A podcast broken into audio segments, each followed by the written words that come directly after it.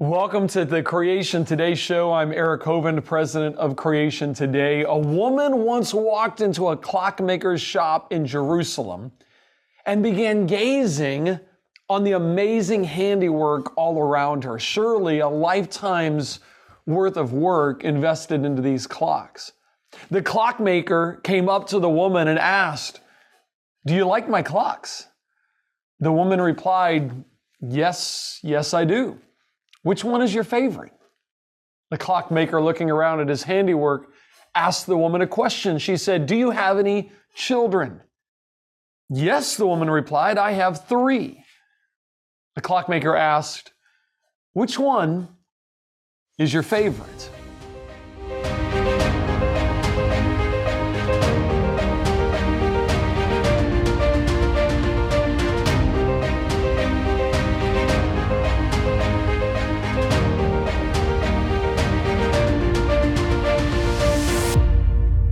You know, questions are designed to get you to see something, to, to learn something, to, to reveal ignorance about a subject, or, or even to get you to come to conclusions without being told what the conclusion is.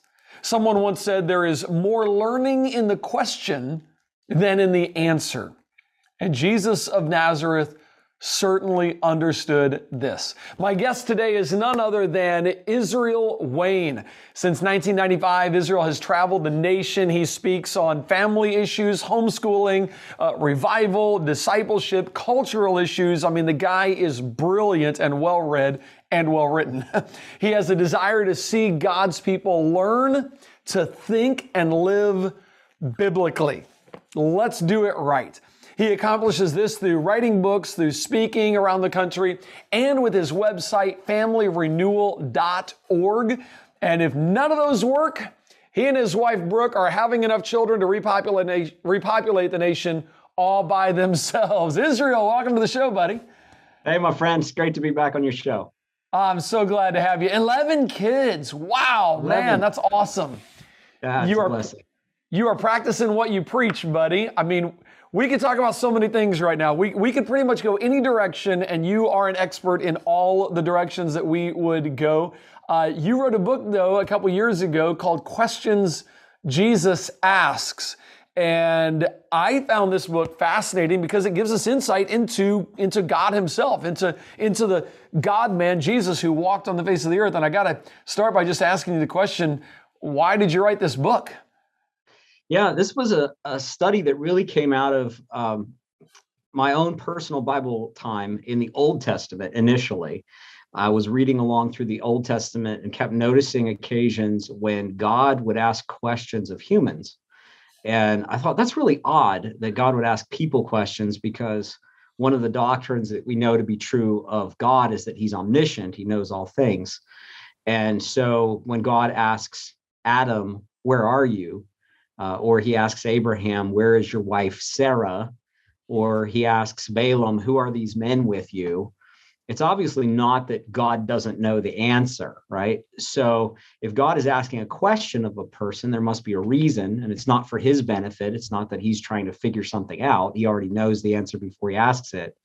So, what is it that God wants these people to think about or consider uh, or to evaluate about themselves, about their presuppositions and assumptions, about their relationship with God, their relationship with other people. So I ended up writing a book called Questions God Asks that went through about 19 different questions in the Old Testament that God asked different individuals. And then I started to think about how Jesus was really the master at asking questions. And he was I think uh, you know some people think of Socrates and the Socratic method of teaching through asking, you know, as as being formulative to uh, really all of Western culture. But I think Jesus really set the tone for how to uh, address even hostile questions and antagonistic questions with a unique apologetic method of asking questions. And so I, I wrote the second book, the sequel, uh, questions Jesus asks, which is 20 questions from the New Testament that Jesus asked individuals. And uh, found it a little more complex than the first one theologically. There were some nuances and some things that I, I hadn't really thought about before I started the work. Maybe we can talk about those. But uh, it was a fascinating learning experience for me in the writing process. Well, if you guys are joining me on social media and I see a bunch of you on here, I appreciate you guys joining me. And to those of you that are partners with us uh, right here behind the scenes, thank you guys for hanging out on Zoom with me. I really appreciate you guys being here. I do want to unpackage these things. Uh, I also want to give away a couple copies of your book, Questions Jesus Asks, because as I went through this, I found it, I mean, I found it powerful and I got a couple of them that I'd like to ask you about because uh, we're dealing today with fear and anxiety and, and jesus asked the question why are you afraid at one point in his ministry and so i got several things that i think we ought to go through uh, but if you want to get a copy of his book I want you to ask a question in the chat. So those of you that are on any of the Facebook pages, I see you guys on there, or on our YouTube page. Um, hey, Jacksonville, North Carolina, I see you. Two of my favorite people, Mark Spence is being sweet and kind. He thinks Israel has dual personality, saying it's two of his favorite people. Uh, thank you, Mark. Um, Hey, so if you want to win a copy of uh, Israel Wayne's book, please ask any question in the comments on any of the pages, and uh, that will enter you to win a copy of this book, Questions Jesus Asked. It could be a question you have for God. It could be a question you want Israel to answer. It could be both. Uh, but just ask a question in the comments there on social media, and we will enter you to win a copy of this book. Uh, Amanda, let's try to give away at least a couple copies of this thing, okay? Because I think uh, people are going to really enjoy it. If you don't end up being one of the select few that win, this book is available at creationtoday.org, and it's definitely one that I would encourage you to check out and to read. Okay. Um, hey, let's let's let's dive into this if that if it's okay. You go through 20 different questions in the book. I mean, who do people say that I am? Jesus asked that question. I think of backing up to the very beginning. I talk about creation all the time, and you look at Genesis, and right away in Genesis, there's questions that God asks that are pretty profound. I mean, the very first thing recorded of, of God saying to, to Adam, you know, where art thou? And then, you know, who told you that you were naked? And hast thou eaten of the tree whereof I commanded you not to eat? And then, what have you done? What hast thou done? I mean, he's really good at asking questions to bring things out. So, take us on a journey through why he asks questions and some of the questions he asks and and just kind of disciple us here for a few minutes, would you?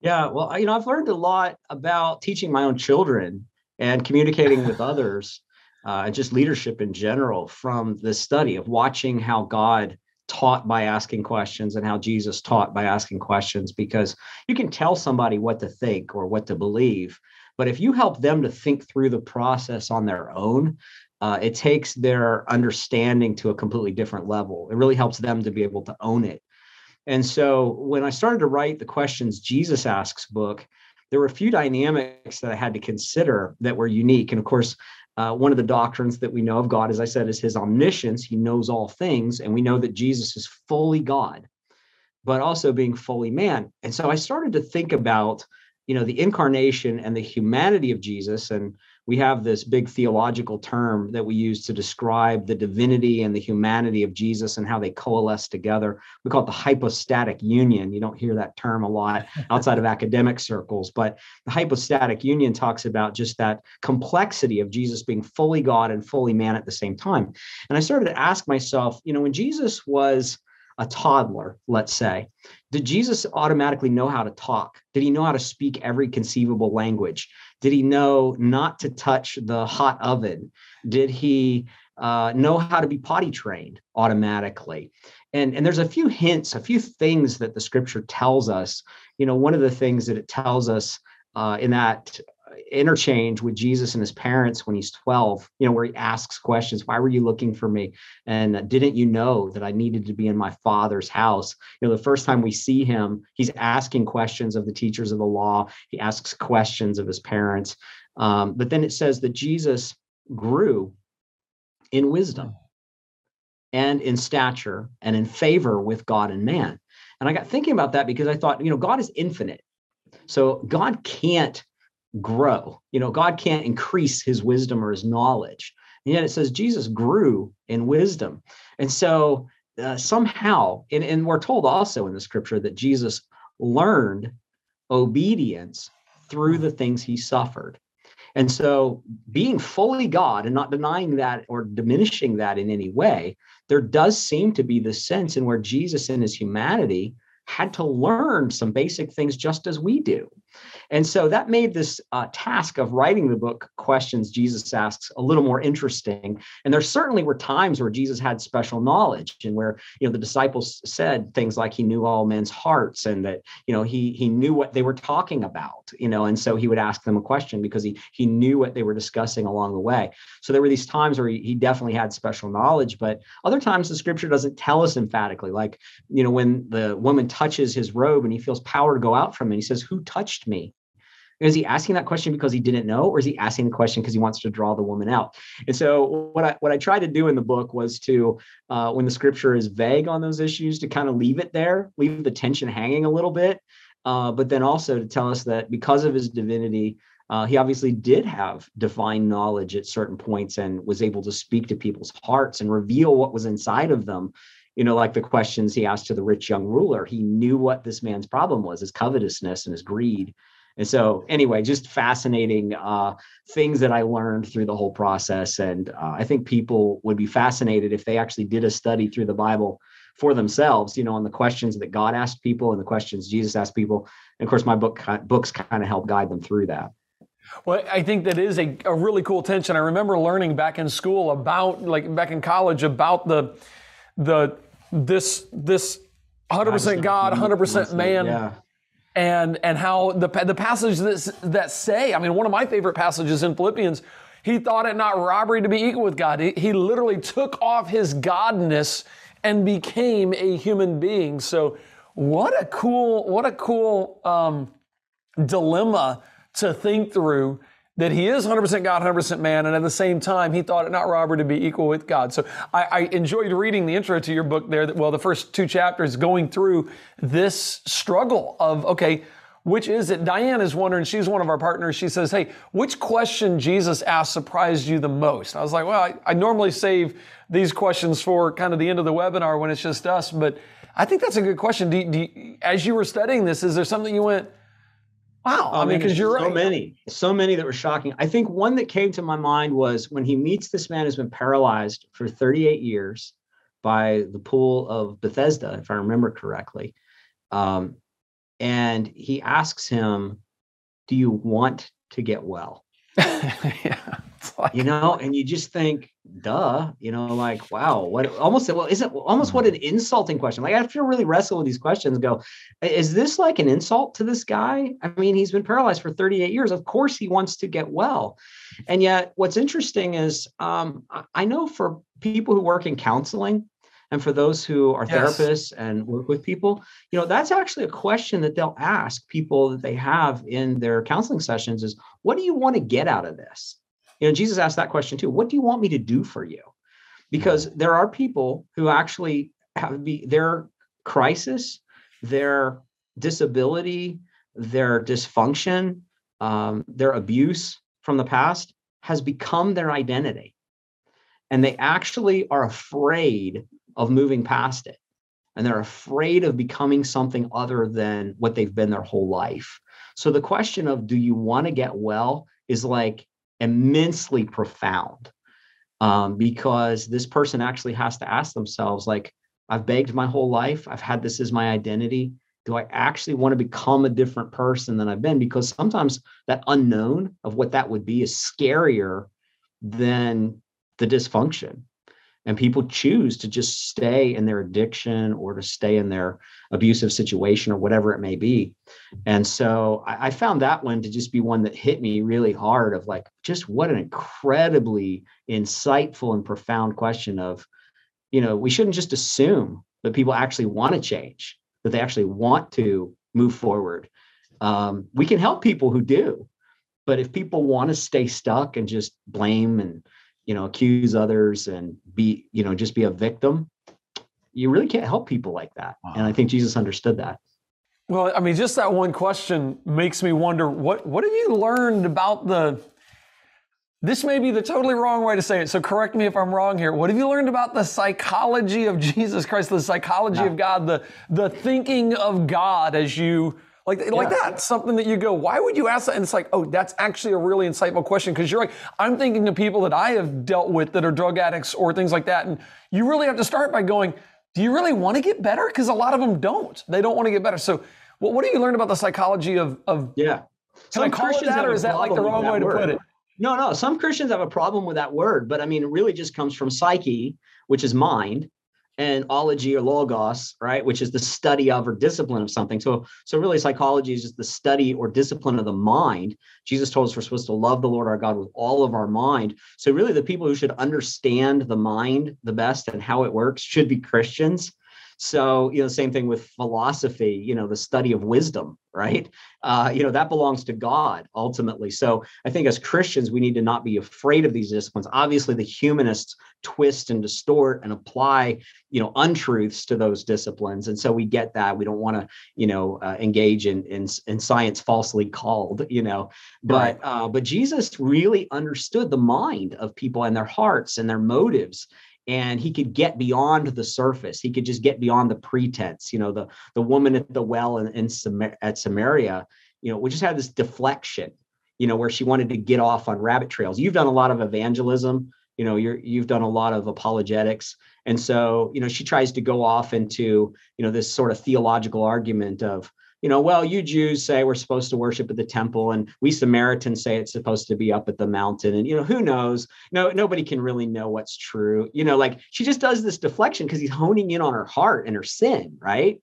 And what does she do? Try to, you know, get it off into some abstract theological argument, and Jesus brings it back to the heart of the matter, and he says, "Well, God is spirit; those that worship Him are worship in spirit and truth." And and brings it back. And you know he had a way to penetrate the heart and get past the the mm-hmm. facade of just the academic arguments. And so there is so much that we can learn about how to minister to others how to do apologetics how to do evangelism how to do relationship how to train our children how to pastor you know all these things from jesus because he really was our model I want to remind you that are watching, I want to give away a copy of, uh, of Israel's book to a couple people. So if you want to win a copy of this book, just put any question in the comments and you'll be answered to win. It can be, what's your favorite color? I don't care what the question is. But Israel, let's get into some of these questions that Jesus did ask. Somebody on YouTube was asking, um, does anybody provide a bad answer, a wrong answer back to Jesus and kind of how, how did that go? But maybe you can answer that as we go through a couple of these questions and kind of what we learn from these questions. Can you either answer that or go into maybe a couple of the of the questions that uh, that you think would be good for us. And then at some point, I want to get into that question because he did ask, "Why are you afraid?" He's asking his disciple, what, what, are you afraid of?" You know, and I think yeah. I think at some point we need to get to that one today because we go to the YouTube question first. Okay, uh, you know, I think about Nicodemus, where Nicodemus says, "Well, that doesn't make sense. How could a guy go back into his mother's womb and be born a second time?" And Jesus says, "Wait, you're you're a teacher of Israel and you don't understand this." But Jesus doesn't say it in a mocking way because he's speaking to an elder. And so he addresses him in a respectful way. Uh, and then he explains what it means to be born again. And so I think there's a sense sometimes where, you know, I would look at that from an, an apologetics or evangelism standpoint and go, like, stupid question. Boy, that would be a great opportunity for somebody snarky and really make this other person look stupid. But Jesus doesn't do that. And I think, you know, that's a great example for us in how, you know, even if the other person is using uh, stupid logic or, or just doesn't get it, you know, how we have an opportunity to respond kindly uh, as Jesus did it, and ultimately to see um, them, uh, you know, open to the to the gospel. And so uh, you mentioned the question about um, fear. You know, are you afraid? And uh, I actually just preached a sermon the first Sunday of this year, uh, the very first Sunday in January of 2022, and that was the topic that I picked was overcoming fear because we've just come out of two years, 2020 and 2021, where the narrative of fear has dominated uh, the cultural landscape on so many fronts. And it's not just inherent, uh, it is inherent, but it's also concocted and manufactured. It's manufactured uh, in the news media. Um, you know, in fact, um, I, I, saw an article in Psychology Today magazine uh, that that used the phrase "if it bleeds, it leads," and they were talking about how if you look at news media, um, if it scares people, that's what you're going to put on the on the front headline. So it's like, what's in your drinking water that you didn't know about that can harm you? Well, five minutes ago, you weren't thinking about your drinking water, but now you are, and you're scared. And you know, advertisers use it to manipulate us to buy things sometimes that we need, sometimes that we don't need. Uh, and it's very effective. There are studies that show, you know, these control groups that show that fear-based advertising drives people to make purchases. Huh. And so the media, um, the advertising industry, they intentionally capitalize on fear. And uh, talked about when Jesus was in the boat with his disciples in the middle of the storm, and they're panicking because they're afraid they're going to die. And he's sleeping, and they wake him and say, "Don't you care that we're going to drown, that we're going to die?" And he just says, "Why are you afraid?" Wow. I mean, I think our answer would be because we're going to die. That's why we're afraid. Uh, and yet, Jesus had no sense of fear that he was going to die. And, and just quickly um, with that, if you look at the context around it, he was headed across the Sea of Galilee to the Gadarenes, where these two demoniacs were there that he was going to deliver. And basically, the narrative is he goes over there, he heals these demoniacs, it creates a little chaos, and then he leaves. And that was the only thing he did over there. So the only reason to take the boat trip was to go over there and help people and to serve people. And Jesus told us himself that he only did what he saw the Father doing, and he only did what the Father told him to do. So Jesus said, I do nothing on my own. And so I think for us, one of the safest places to be is what Jesus was doing on that, to be on mission, you know, to be about the Father's work, doing what God's called us to do, doing what God's told us to do. And Jesus didn't have any fear because he was on mission. And he knew that he had a task to do, and the safest place to be is in the middle of God's will, doing what God's instructed us to do. And he'll take care of the rest of the details. If we're going to die, we're going to die, but best to be on mission. And so I think there's a lot we can learn from the example of Jesus, uh, as well as from the questions he asks. I think that's a great thought that brings us to the reality of what faith is all about. Faith is trusting that God is who he says he is and he's going to do what he promised to do. So do we? Of course, we're all going to die one day. You're, I mean, you're right. It's like, okay, it's going to happen. Instead yeah. of fearing it, expect it and say, I trust that I'm in God's hands with this. I trust that God knows best. I, I, I will trust the one who knows everything with my life. Um, wow. John Knox, the reformer, said, I'm invincible until the day God calls me home. Wow. There's a guy who's on mission, right? Wow, that's bold. That is bold. I think we need some more of that. I mean, I think in the church today, we're missing a little bit of that kind of, no, I'm, I'm good. It's like, okay, whatever God has, let's go, you know, Absolutely. let's go. Yeah, we just celebrated the anniversary of the missionaries, uh, Jim Elliot and those guys. You know, what a legacy they left us uh, of boldness, you know, to just do the Father's will. Wow. To think that if they had lived, if they were not killed by that tribe, they might have had some good ministry there and then it stopped. There couldn't, may not have been the ripple effect around the world that we see yeah. today. Just the modern day missions movement. Yeah. You know, in, in the middle of the 20th century. And um, so, you know, God has his purposes and plans, and it doesn't mean that no harm will ever come to us, but we know that nothing touches our life that's not filtered through the, the hands of a loving father. Wow. Well, okay, hit us with another one. What's another question that you're like, okay, I got to. I, this will give you a peek inside the mind of God, the mind of mind of Christ when you when you think about this question. Yeah, you know, I, I just there's so many of them. Um, I, I, like the question that he asked early on uh, of the disciples, um, where he says, "What are uh, what are you seeking?" Mm. Um, you know, that was a good one because I think it was a question that they needed to ask. And, and I, I think if you look at the life of the disciples, um, they certainly had ambitions. You had one that was a zealot, you had one that's a tax collector. You know, you have several of them that are very politically minded.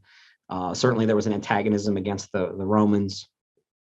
But I think, you know, Jesus wanted to know from the beginning, what, what are you trying to get out of this? Like, why are you following me?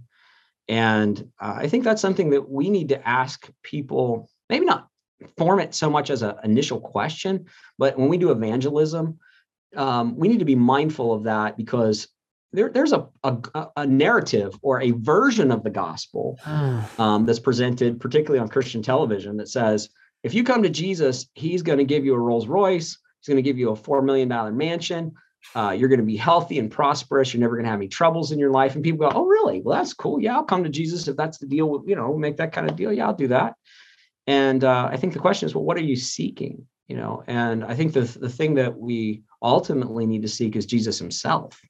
You know, obviously there are gifts and blessings sometimes that God gives us, but really Jesus Himself is the greatest gift. And um, the other question, you know, why do you call me Lord? Uh, that that one is important too, I think, because um, you know Jesus said, "You you say Lord, Lord," but then you don't do what I say.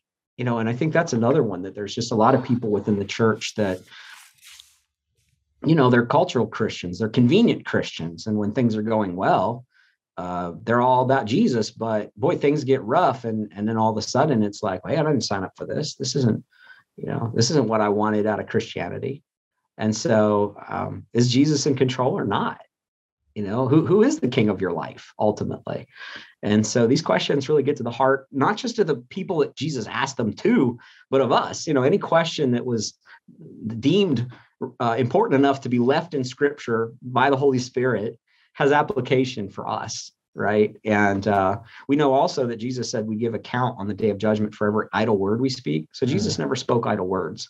So if he spoke something, there's something that we need to learn from it. I tell you, I'm, I'm sitting here going, guys, you need to get this book for yourself and you need to get a copy for your pastor or just send this to your pastor and say, I just got a 20 week sermon series for you. Yeah. Here are 20 questions Jesus asked because you're right, every single one of these, we can look introspectively and go, that's a great, why call me Lord? Or, you know, what are you seeking? Um, what is it going to profit if a man gains the whole world and loses his soul? I mean, all these, it's like, that's, this is so good for us today. It's amazing. Yeah, and when I did questions God asked and questions Jesus asked, uh, before I wrote the chapters, I just made the outlines. And when I saw that the topics that were covered, basically, if you outline the topics, it looked like a systematic theology manual. Like almost all the major doctrines of the Christian faith were being addressed. You know, um, evangelism, worship, servanthood, uh, forgiveness, just on and on. I was like, man, this is like all the major doctrines being taught through these questions that Jesus asked or that God asked in the Old Testament. So people have used these for adult Sunday school classes, small groups. I've had pastors that have said that they've taught through whole series, just as you, you suggested. And that, that, of course, makes me, you know, super excited. But how I initially envisioned it, and I, I love to see that application in churches, but how I initially envisioned it was families sitting down using these books as a supplement for family worship and family devotions, where they would read it aloud as a family because these questions spur more questions. And as a parent, I love engaging with my own children on these. So that, that always warms my heart when I hear people say, Yeah, we just did this as a family and went through all the questions as a read aloud. Then I'm always like, yes, because that's what I initially had in my mind when uh, when I wrote it was it would be perfect for that setting. Well, however you guys end up using it, I'd encourage you to use this book. You got to think about the fact that questions are a good thing. From the time you're born to the time you die, you're going to ask a whole lot of questions. Why, when, where, as a kid, you start with just why, why, why, why, why, but then you end up going, okay, well, who am I? Where did I come from? Why am I here? Where am I going when I die? And your answer to those questions are going to be reflected in the way you live out your life. So it's important to have the right answers to the right questions. The book that he wrote, Questions Jesus Asks, is is powerful and it will really help you do some introspection in your own life. And what, what better time than at the beginning of a year to start off asking yourself some of these questions that Jesus himself asked. Hey, uh, we got a couple winners here. I want to give those away for our creation partners. I'm so glad you guys are partnering with us. Uh, Jordan, Jordan Powell, you are going to be the winner of today's uh, ebook giveaway. Uh, for those of you joining me on the Genesis Facebook page, I see a bunch of you on there. Jeffrey Hunt. Jeffrey Hunt, you are our winner. All you need to do uh, is email us comments at creationtoday.org, comments at creationtoday.org. So Jeffrey Hunt on the Creation Today Facebook uh, page. Henrik, Uh, Pastor Henrik, H E N R I K, you are our winner. Please email us comments at creationtoday.org. And on YouTube, Tracy Peterson. Tracy, you are our winner. Uh, so send us an email, comments at creationtoday.org, and we will get you that book. I'm so glad you guys uh, are getting that and participating in these conversations. I really do think that it would be beneficial for you to listen to all of the conversations that we have each week, and not just the first half, but the whole thing. And to do that, you can just partner with Creation Today. We're an organization that's turning stumbling blocks into stepping stones on people's journey to Christ. And we don't want to stop until we reach the whole world. So if that's your goal as well, partner with us at creationtoday.org. Thank you guys so much for joining me on YouTube and on Facebook. We're going to kick you guys off and go kind of behind the scenes and uh, I want to ask Israel about kind of his family. He's got a family update for us, um, and some more of these questions and and some of the challenges, some of the personal things he learned, and some of the things he hopes we will learn from this. If you want to join me for the second half, go to creationtoday.org and become a partner of Creation Today. Thank you guys for joining me.